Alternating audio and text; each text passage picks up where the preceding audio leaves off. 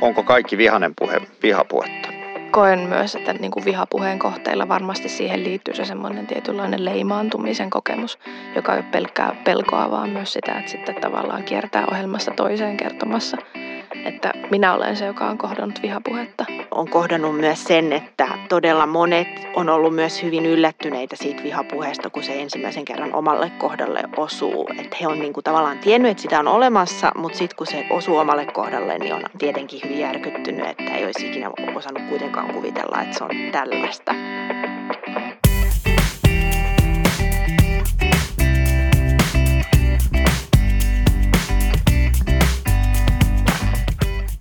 Hyvät päätökset perustuvat tutkittuun tietoon.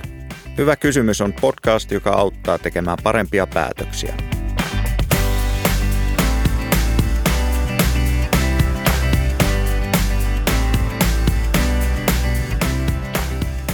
Minä olen erityisasiantuntija Risto Alatarvas valtioneuvoston kansliasta. Vieraanamme on kansanedustaja Veronika Honkasalo. Tervetuloa. Kiitos. Toisena vieraanamme on Jyväskylän yliopiston tutkija Heidi Kosonen, joka on yksi Vihavallassa vihapuheen vaikutukset yhteiskunnalliseen päätöksentekoon raportin kirjoittajista. Tervetuloa. Kiitos. Veronika, pelottaako sinua koskaan olla poliitikko?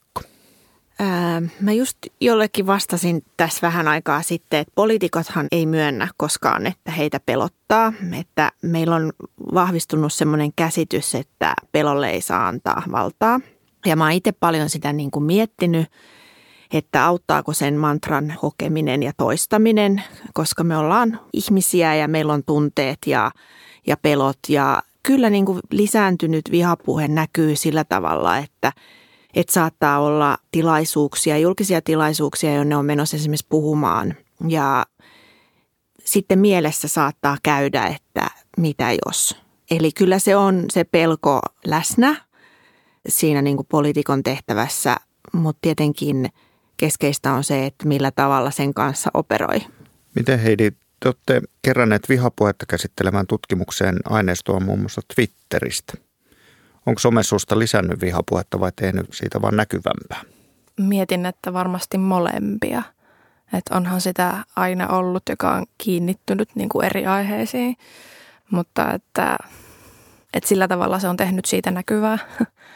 Mutta toki on huolena myös se, että koska tämän tyyppinen kielenkäyttö on niin paljon helpompaa tuommoisessa kasvattamassa sosiaalisessa mediassa, niin sitten, että se ehkä on myös onnistunut lisäämään sitä ihan elävän elämän puolella. Tietyllä tavalla niin kuin onnistunut normalisoimaan niitä semmoisia sosiaaliselle medialle ominaisempia puheentapoja.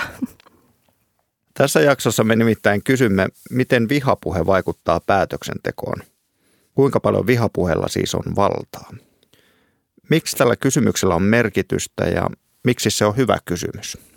Mun mielestä on kyse demokratiasta, siitä, että kaikilla pitäisi olla yhdenvertaiset mahdollisuudet osallistua poliittiseen päätöksentekoon ja mehän tiedetään, että näin ei tällä hetkellä ole.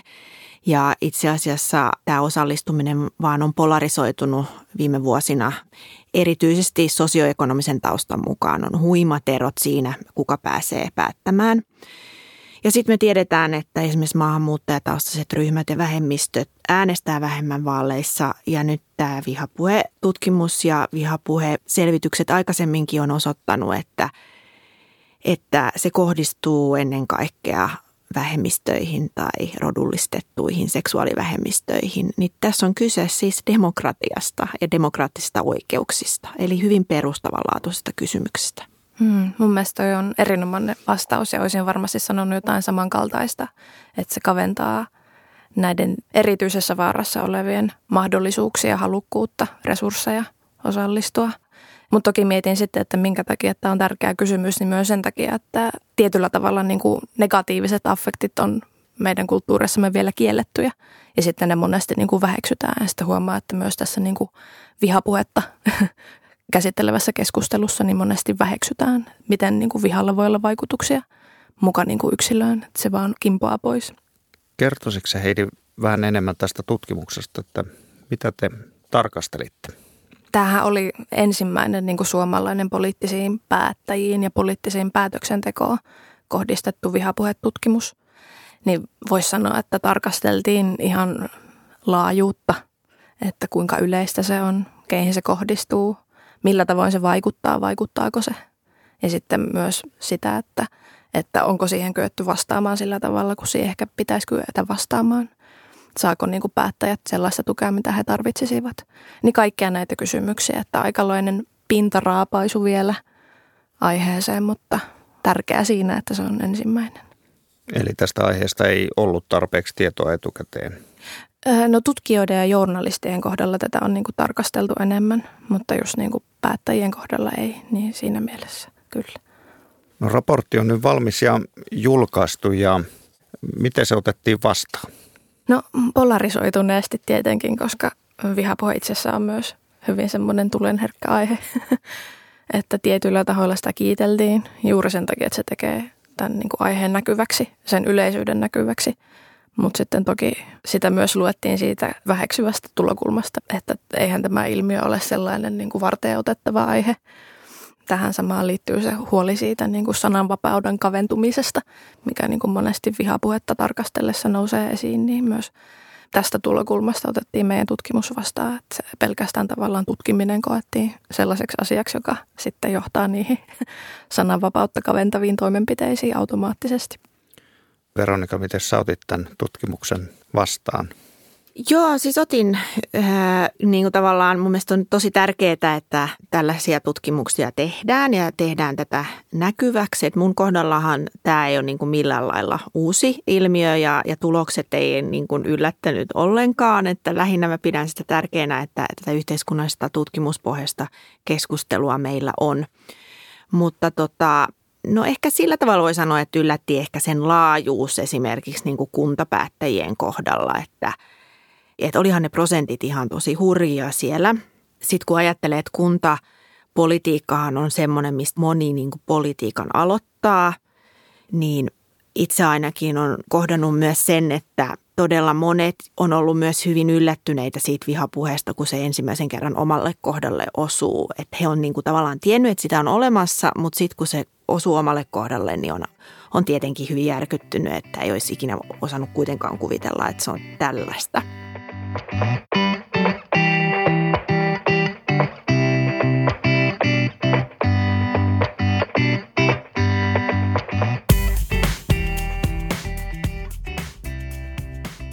Me halutaan tässä sarjassa esittää hyviä kysymyksiä.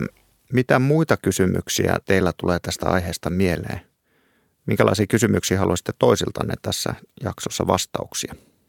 Niin, mua kiinnostaa se Twitter-aineisto erityisesti, että sehän on ihan ainutlaatuinen. Että siellähän tulos oli se, että oliko se niin, että 200 tiliä vastaa niin kuin suurimmasta osasta viha puheesta Twitterissä, mutta että jos sä voisit Heidi avata vielä vähän sitä, että miksi tällainen aineisto haluttiin mukaan ja miten se niin kuin toteutettiin ihan käytännössä.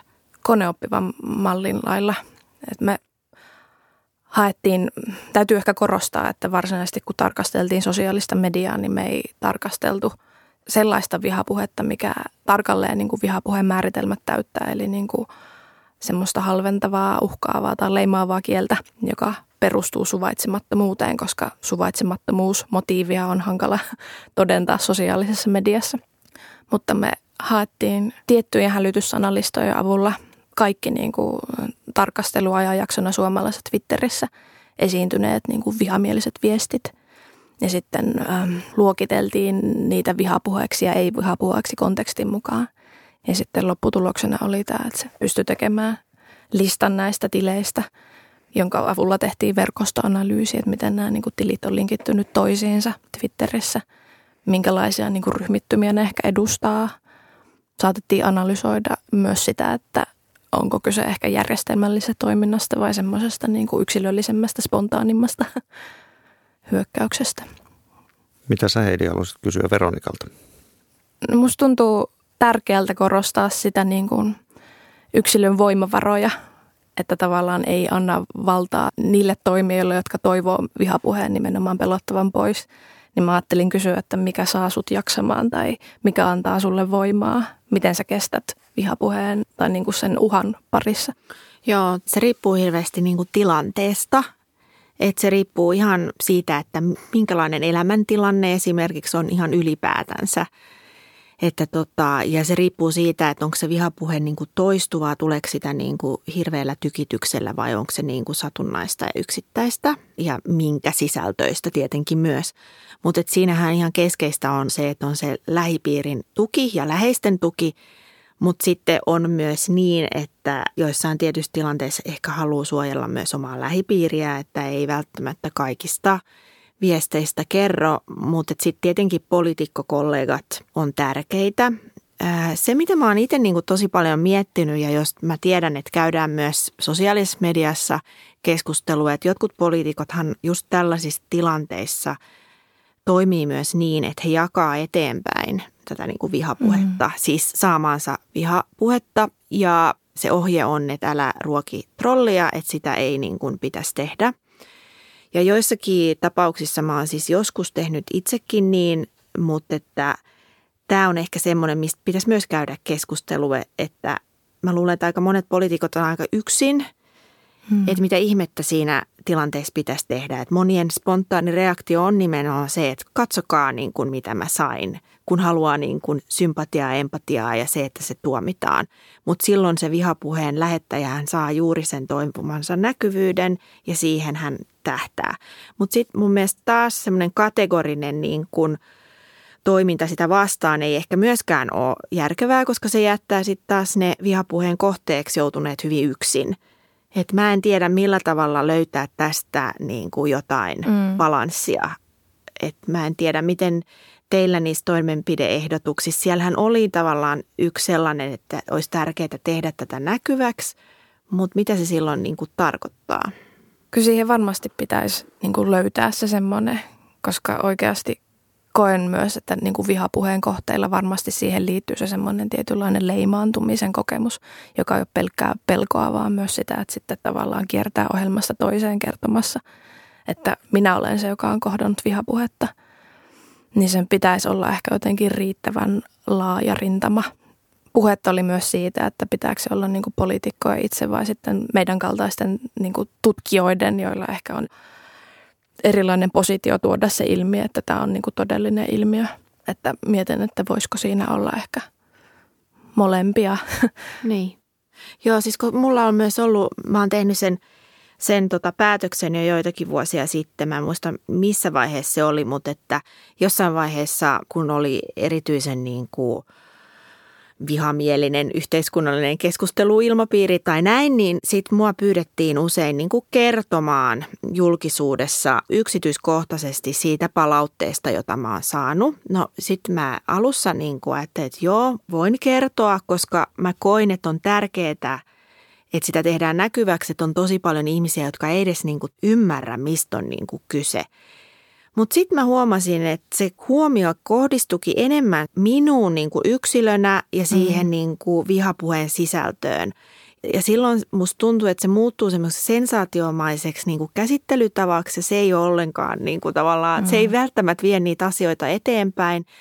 Eli silloin meillä unohtuu keskustella niistä yhteiskunnallisista rakenteista, jotka ylipäänsä mahdollistaa sen vihapuheen – niin sitten jossain vaiheessa mä tein sen rajauksen, että nyt en halua enää niin kuin puhua näistä. Mm-hmm. Et tosi usein toimittaja nimenomaan lähestyy sillä tavalla, että voitko antaa niitä nähtäväksi ja, ja voitko lähettää niitä meille. Että niin kuin sä sanoit, niin se, mm-hmm. se on niin kuin ongelmallista, että sitten meillä on julkisuudessa just leimautuneesti sellaisia tyyppejä, jotka on niin kuin vihapuheen kohteita ja se ei ole välttämättä ollenkaan hyvä ja se, että tietyllä tavalla kuitenkin noita tuommoisia kokemuksia tarvii, että nähdään, että se ei ole vaan semmoinen niin kuin tieteellistä näkökulmasta kuvattava hyvin abstraktin tason ilmiö, joka vaan leijuu ilmassa eikä kosketa, koska tarvii niitä tietyllä tavalla henkilökohtaisia kokemuksia, jotka on toisinaan hyvin rajuja. Ja, mm. Mutta sitten ongelmana on tämä niin kuin rakenteiden häviäminen ja se niin kuin just toi spektaakkeli, että rakennetaan semmoisia yksilönarratiiveja – uhriuttavia narratiiveja, jotka ei ehkä välttämättä ole niin kuin monella, jotka sitä myös kokee, niin on hyvin resilienttejä. Niin just näin. Ja sitten mä oon tehnyt viime aikoina sillä tavalla, että Mä oon jotenkin tuossa viime keväänä varsinkin, kun tuli ihan käsittämättömistä asioista semmoista öyhötystä, varsinkin öisin. Siis nykyään se ilmiö on mun mielestä niin kuin sellainenkin, että ei välttämättä tarvitse olla mikään ulostulo tai mitään, mitä mä olisin sanonut, vaan saattaa yön pimeinä tunteina vaan tulla joku vihapostipalaute – ja se saattaa liittyä siihen, että joku on vaan surffailu ilmeisesti netissä yöllä ja sitten törmännyt mun nimeen ja sitten päättää, että nytpä lähetän tolle palautetta. Niin mä oon tehnyt myös sillä tavalla yhä enemmän, että mä vastaan niihin. En niihin kaikkein niin kuin raaimpiin, että niistä mä teen sitten rikosilmoituksen. Mutta että mä vastaan sille aamulla seitsemältä, kun mä sitten herään, niin sitten, että jaahas, tällainen on tullut 303, että, että heippa vaan, että tota, lähetit tällaisen viestin, että tota, että me voidaan olla asioista eri mieltä, mutta että mä en ikinä kutsuisi sua niin kuin mielenvikaiseksi idiootiksi, että tota, avaatko vähän, että mistä on kyse.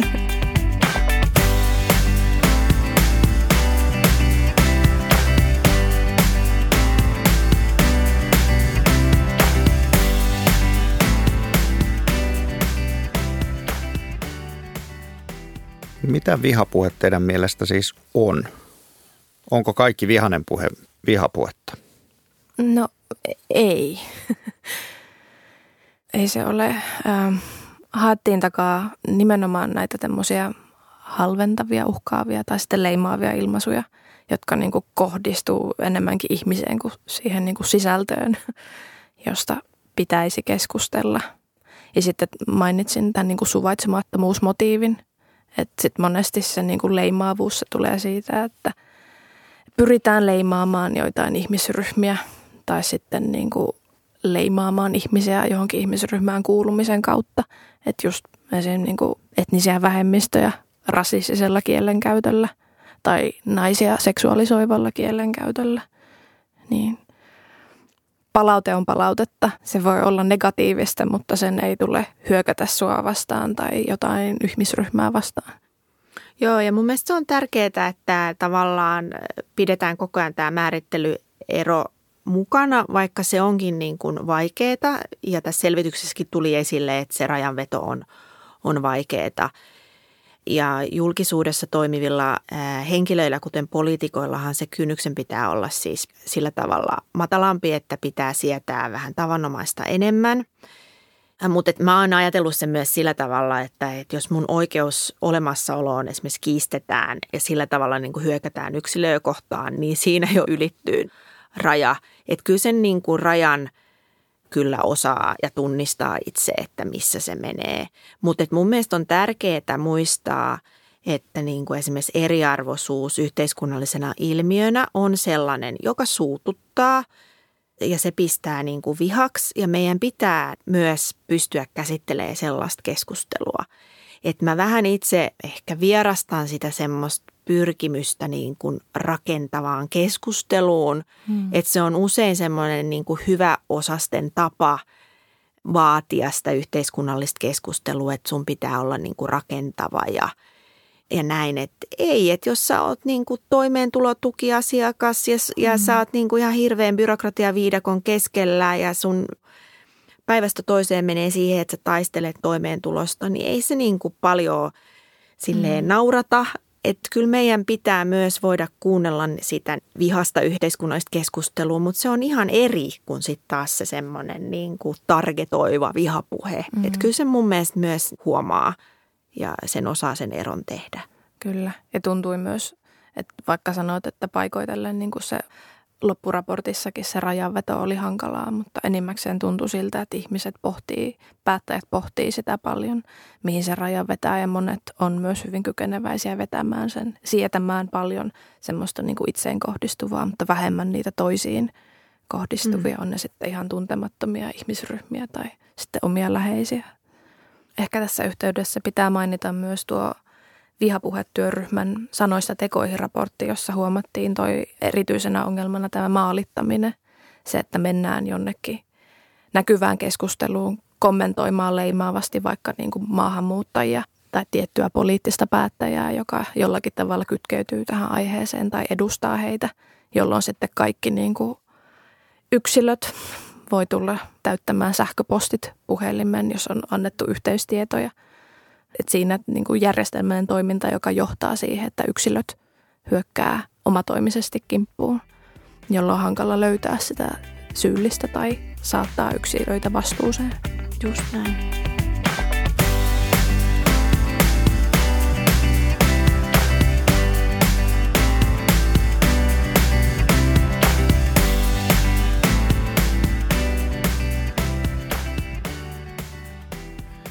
Nykyiset vihapuheen vastaiset toimenpiteet on sekä kysely- että haastattelujen pohjalta riittämättömiä. Etenkin vaaliehdokkaat ja kunnanvaltuutetut jäävät usein ilman tukea. Mutta millaisin toimin tätä voisi ehkäistä ja torjua? Onko meillä siihen työkaluja? Ehkä se, että tällä hetkellä työkalut on hyvin hajanaiset. Että Veronika toit esille, että on niin kuin kuntapäättäjien roolin, joihin pitäisi erityisesti kiinnittää huomiota, koska se on, se on tavallaan se astinlauta myös eduskuntaan. Ja nyt nykyisellään tuntuu, että kunnilla on hyvin erilaiset resurssit ja hyvin erilaiset valmiudet muutenkin.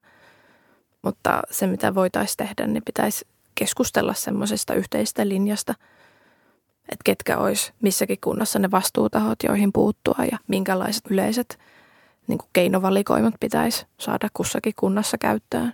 Ja toki tämä pätee myös puolueisiin, jossa vaaliehdokkaat myöskin eivät ole työsuhteessa mihinkään ja sitä kautta niin kuin pääse kiinni moniin etuihin.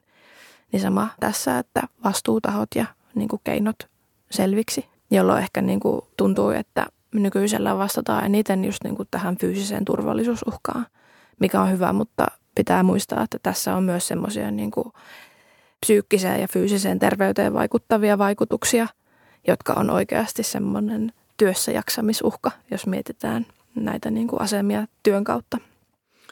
Joo, ja siis tota, että paljon voidaan varmasti tehdä, että olisi hyvä, että joka kunnassa mietittäisiin, että olisi just ne, ne työkalut, millä se ikään kuin työn hyvinvointi niin kuin taataan tällaisissa tilanteissa. Mutta se on tietenkin sitten vaikeaa, kun mennään siihen, että sitä vihapuhetta saattaa esiintyä myös niin kuin yhden poliitikon toimesta toista poliitikkoa kohtaan. Mm-hmm. Että jouduin itse tällaiseen puuttumaan viime valtuuston kokouksessa Helsingissä – siinä niin kuin valtuustokeskustelun aikana. Ja siinä tietenkin puheenjohtaja on sitten keskeisessä roolissa, miten puuttuu siihen keskusteluun ja se ei välttämättä aina ole myöskään helppoa. Meillä on puolueessa myös tämmöiset turvallisen tilan säännöt luotu ja niitähän päivitetään myös jatkuvasti. Että mun mielestä on hyvä, että ei riitä, että on vaan ne turvallisen tilan säännöt, vaan niistä pitää myös keskustella, koska ne ei välttämättä ole niin kuin itsestään selviä kaikille – ja sitten puoluetoiminnassa myös turvallisen tilan säännöt on sikäli hankalaa just, että, että poliittinen keskusteluhan on mm. niin kuin, se on konfliktien ja erimielisyyksien kanssa toimimista, mm. niin mihin se vedetään se raja, että se ei aina ole välttämättä niin helppoa. Mutta sitten tietenkin pitäisi saada paljon enemmän niin kuin resursseja esimerkiksi poliisille tutkia näitä mm. tapauksia – ja, ja rohkaista myös ihmisiä tekemään niin kuin rikosilmoituksia. Että tällä hetkellä musta tuntuu, että se ilmapiiri on enemmänkin sellainen, että ei saa niin kuin ruuhkauttaa ja, mm. ja lastata niin kuin poliisia näillä. Mutta paljon voidaan myös niin kuin nykylainsäädännön puutteessa mm. tehdä. Niin on puhuttu paljon kriminalisoinnista vihapuheen osalta, niin mitä mieltä te olette tällaista keinosta? No kiihottaminen kansanryhmää vastaan ja esim. toi niin kuin laiton uhkaus, niin nehän on jo niin semmoisia koventamisperusteita, jotka mahdollistaa vihapuheeseen puuttumisen lain puitteissa jo tällä hetkellä. Mutta on Veronikan kanssa samaa mieltä, että eniten kyse on nimenomaan resurssoinneista. Että koska meillä on jo näitä laillisia keinoja puuttua siihen, joita sitten ei ehkä pystytä käyttämään niin paljon kuin olisi tarpeen. Niin. No mitä yhteiskunta voisi tehdä nyt heti, jotta vihapuhe sekä vähenisi että vaikuttaisi päätöksentekijöihin vähemmän? No tässä ei varmaan ole mitään yksinkertaista ratkaisua, että tavallaan se on niin meidän kaikkien vastuulla siihen puuttua ja, ja tavallaan huolehtii myös siitä, että, että se itsesensuuri ei esimerkiksi toimi, että sä et rupea vaientamaan itseäsi sen takia, että on tiettyjä yhteiskunnallisia aiheita ja teemoja, jotka sitä vihapuhetta herättää erityisesti – ja että meidän pitää osoittaa niin kuin avoimempaa solidaarisuutta heitä kohtaan, jotka sitä vihapuhetta kokee. Mutta sitten niin kuin sanoin, niin samanaikaisesti meillä pitäisi olla paljon enemmän myös täydennyskoulutusta myös poliisin keskuudessa, tunnistaa näitä tapauksia ja suhtautua niihin vakavasti. Ja sitten puolueissa pitäisi olla just näitä turvallisen tilan sääntöjä ja ja vaaleissa erityisesti pitäisi miettiä niitä keinoja ja sitten niin kuin puhuttiin, niin ihan kuntapolitiikassa pitäisi olla enemmän työkaluja. Että tässä mä luulen, että on ihan todella paljon niin kuin eri, eri asioita, joita pitäisi edistää. Että lainsäädäntö sinällään on varmasti niin kuin hyvä, mutta sen arviointia pitää tehdä. Ja sitten toinen, mitä tietenkin on mietitty, on tämä niin kuin maalittamisen kriminalisointi, että olisiko siinä järkeä. Mäkin ajattelen, että kyllä se pitäisi lähteä siitä keskustelusta, että tavallaan nyt etenkin kun tämä meidän tutkimus osoittaa, että sitä on, että se ei ole sillä tavalla niin kuin luuloharhaisten kehittämä ilmiö, vaan että se oikeasti on olemassa ja vaikuttaa, niin sitten pitäisi siirtyä siihen, että keskustellaan, sovitaan ne yhteiset pelisäännöt, ähm, päätetään lähteä ilmoittamaan aina kun sitä kohdataan. Ja puuttua tilanteeseen myös niin kuin sivusta seuraajana silloin, kun sitä niin kuin esim. istuntasaleissa kohdataan. Mikä on se yksi asia, joka teille tästä keskustelusta jäi mieleen? No mulle ehkä jäi nyt päällimmäisenä mieleen se, että olipas niin kuin hyvä henkistä ja jotenkin rakentavaa ja mukavaa keskustelua vaikeasta aiheesta. Hmm, varmasti samassa hengessä. Rauhallinen, hyvä keskustelu. Kiitos tästä keskustelusta Veronika Honkasalo ja Heidi Kosonen. Kiitos paljon. Kiitos.